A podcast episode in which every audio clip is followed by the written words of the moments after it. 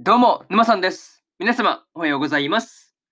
今回ですね、えー、シャドウハウスの第7話の感想ですね。こちら、語っていきますんで、気軽に聞いていってください。というわけで、早速ですね、感想の方、入っていこうと思うわけですが、まずは一つ目ですね。それぞれの主人というところで、エミリコがですね、リッキーより先にですね、パトリックを発見していたわけですが、まあオレンジとかね、花とかを差し入れしていくっていうところがですね、まあ実にエミリコらしいなというところでした。でもね、こう一人で閉じ込められて、まあ、心細そうにしているね、パトリックが、まあ、弱いところですよね。まあ、こう本人の、まあ、パトリックの弱い部分が出ていって、まあ、こう、お披露目がね、始まった時の、あの、なんていうの？こう、なんていうかね、難しいね。なんかこう、始まった時からは、こう、想像できない感じの姿だったなっていうふうに思いました。なかなか、うん、そういう感じですよね。なんかそういう感じしませんでした？俺だけなんかなわかんないけど、なんかこう、全然、なんかこう、弱気な部分っていうのがあんまりこう、想像つかなかったんですけどね。こう、すごいこう、一人、やっぱりこう、寂しがり屋だったりするのかなっていうのは、まあ、なんとなくね、見ていて感じだよっていう話ですね。うん。またね、こう、パトリックにですね、まあ、馬鹿にしてるんだろうっていうふうに言われたですね、エミリコが、まあね、こう、頬をね、まあ、あの、ぷくーっと膨らませてですね、こう、怒ってるっていうところが、すごい可愛かったなていう話ですよね。うん。なかなかその辺ね、可愛かったなって話とか、あとはね、うん、個人的にはですね、こう、次はね、ケイト様と一緒にお会いできることを楽しみにしていますっていうね、この、まあ、エミリコの言葉に、言葉の中にですね、あの、まあ、一緒にね、お披露目を合格、お披露目を合格、お披露目をその合格しようっていうね、あの意味が含まれているっていう感じがすごくいいなっていうふうに感じました。なんかね、そういう感じありますよね。意味合いとしては。そう、多分なんか、うん、次はお会いできることを楽しみにしてるっていう節をね、絶対、うん、そういうかんことをね、まあ、エミリコがそこまで意識していたかって言われたらちょっと怪しいですけどね。なんか、うんそういう感じのことは、なんか、まか、なんか、言葉の節からは感じ取れたなっていうところでした。まあね、そういうところが良かったよっていうふうに思ったというとところで、えーまず一つ目の感想である、それぞれの主人というところ終わっておきます。で、次ですね、二つ目に入っていくわけですが、三人で進もうというところで、エミリーコとね、ラムがこう庭園を進む中で、ショーンとね、まあ、無事に合流することができてました。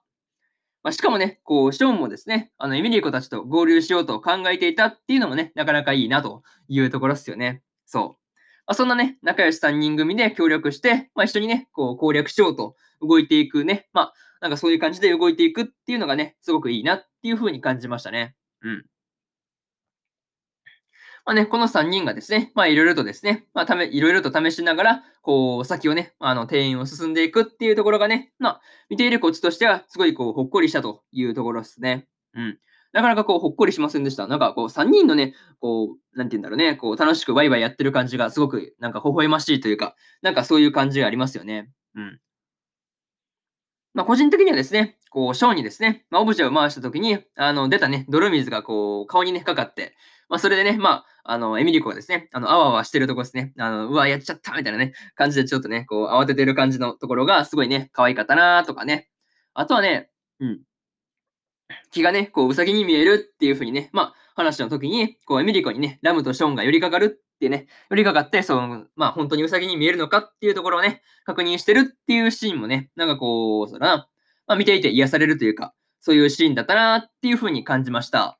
なかなかね、そういうところいいっすよね。なんかこの3人がこう楽しくやってるだけで、なんかこう本当に癒されるんでね。なんか、まあ、同じような意見持ってる。まあね、うん、あ、わかるわかるっていう人おったらいいんですけどね。そう。なんかね、個人的にそういう風に感じたよっていうことしか言えないっていうのがね、なかなか辛いところですね。うん。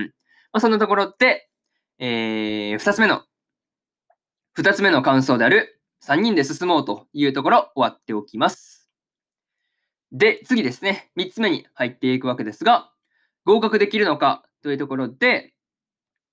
まあね、合格するためにエミリコとラムはですね、まあ、ジョンとショーンのね、二人と別れるという、まあ、行動になっていたわけですが、まあ、また会おうってね、あの手を重ねるっていうところがね、すごく良すぎるという話ですよね。うん。ああいう感じでね、こう、また会おうぜって言って別れるのいいよね。なんかそういうところいいなっていうふうに思ったのと、あとはね、こう、日で炙りでしたらですね、あの地図の高低差がわかるようになったりとか、まあ、ループでね、それぞれの主人の場所がね、判明したりとか、こう、エミリコがですね、こう謎解きの天才というか、なんかそういう感じありますよね。なんかこう、本当にいろいろな細かいところに気づいていくっていうところがすごいなーっていうふうに思ったりしました。なんかそういうところはやっぱエミリコすごいですよね。細かいところに気づく能力というか。うん。なんかそういうところとかね、まあ、結局ね、こう、エミリコがドジをする中でですね、こう、なんだかんだ道が開けていくみたいなね、なんかそういう感じがやっぱりすごいなっていうふうに思うんですよね。うん。あとはね、こう、本当にこう、エミリコがね、いろいろと気づくのもね、すごいんですけど、まあ、ラムもね、その計算能力とかね、暗記能力ですよね。あれがこう、その方が、まあ、その辺の類がですね、やっぱりこう、すごいなっていうところでしたね。残り時間、こう、時計なんか見なくてもわかるとかね、歩いた歩数とかその辺から導き出せるところが、まあ、そもそもね、すごいなって話だし、暗記って言ってもね、こう、地図の情報を丸暗記してるっていうのが、やっぱりすごいなっていうふうに思ったりしました。なんかね、こう、役立たずとか言われてても、ラムなんだかんだで、こう、性能いいというか、なんか結構ね、こうなんだかんだ個性というか、役に立つ能力的なね、ところは持ってるよなっていうふうには感じました。まあね、特にこう、本当にね、地図の情報を頭に入れてるっていうところが、まあ、なん、まあ、すごすぎてなん、なんとも言えないというか、まあ、そういう感じがありました。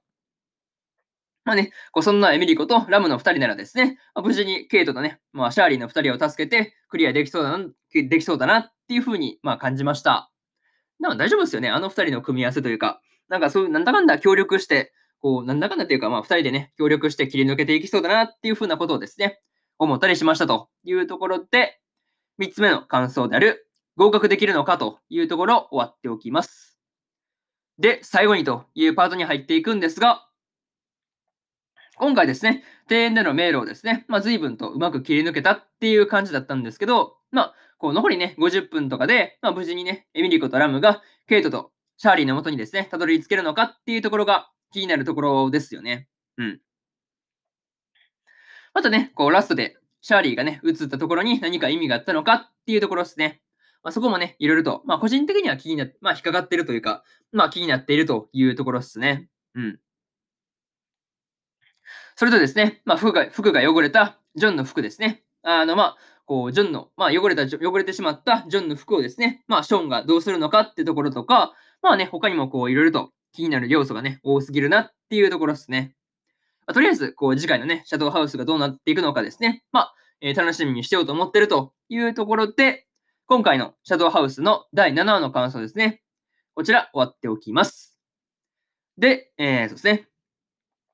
今までにもですね、第1話から第6話の感想は、それぞれ、それぞれですね、過去の放送で喋ってますんで、よかったらね、過去の放送も、まあね、よかったら聞いてみる、合わせて聞いてもらえると、えー、合わせて聞いてもらえると嬉しいですという話と、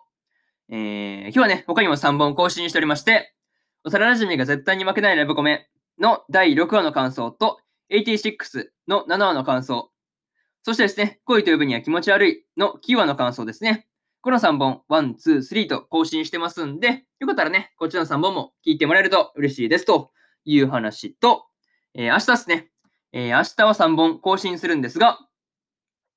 異世界魔王と召喚少女の奴隷魔術オメガの、えー、7話の感想と、ドラゴン家を買うの8話の感想、そしてですね、聖女の魔力は万能ですの8話の感想ですね。この3本更新してますんで、よかったら、あこの3本ね、明日更新しますんで、よかったら明日もですね、ラジオの方聞きに来てもらえると、ものすごく嬉しいですというところで、本日2本目のラジオの方終わっておきます。以上、沼さんでした。それでは次回の放送でお会いしましょう。それじゃあまたね。バイバイ。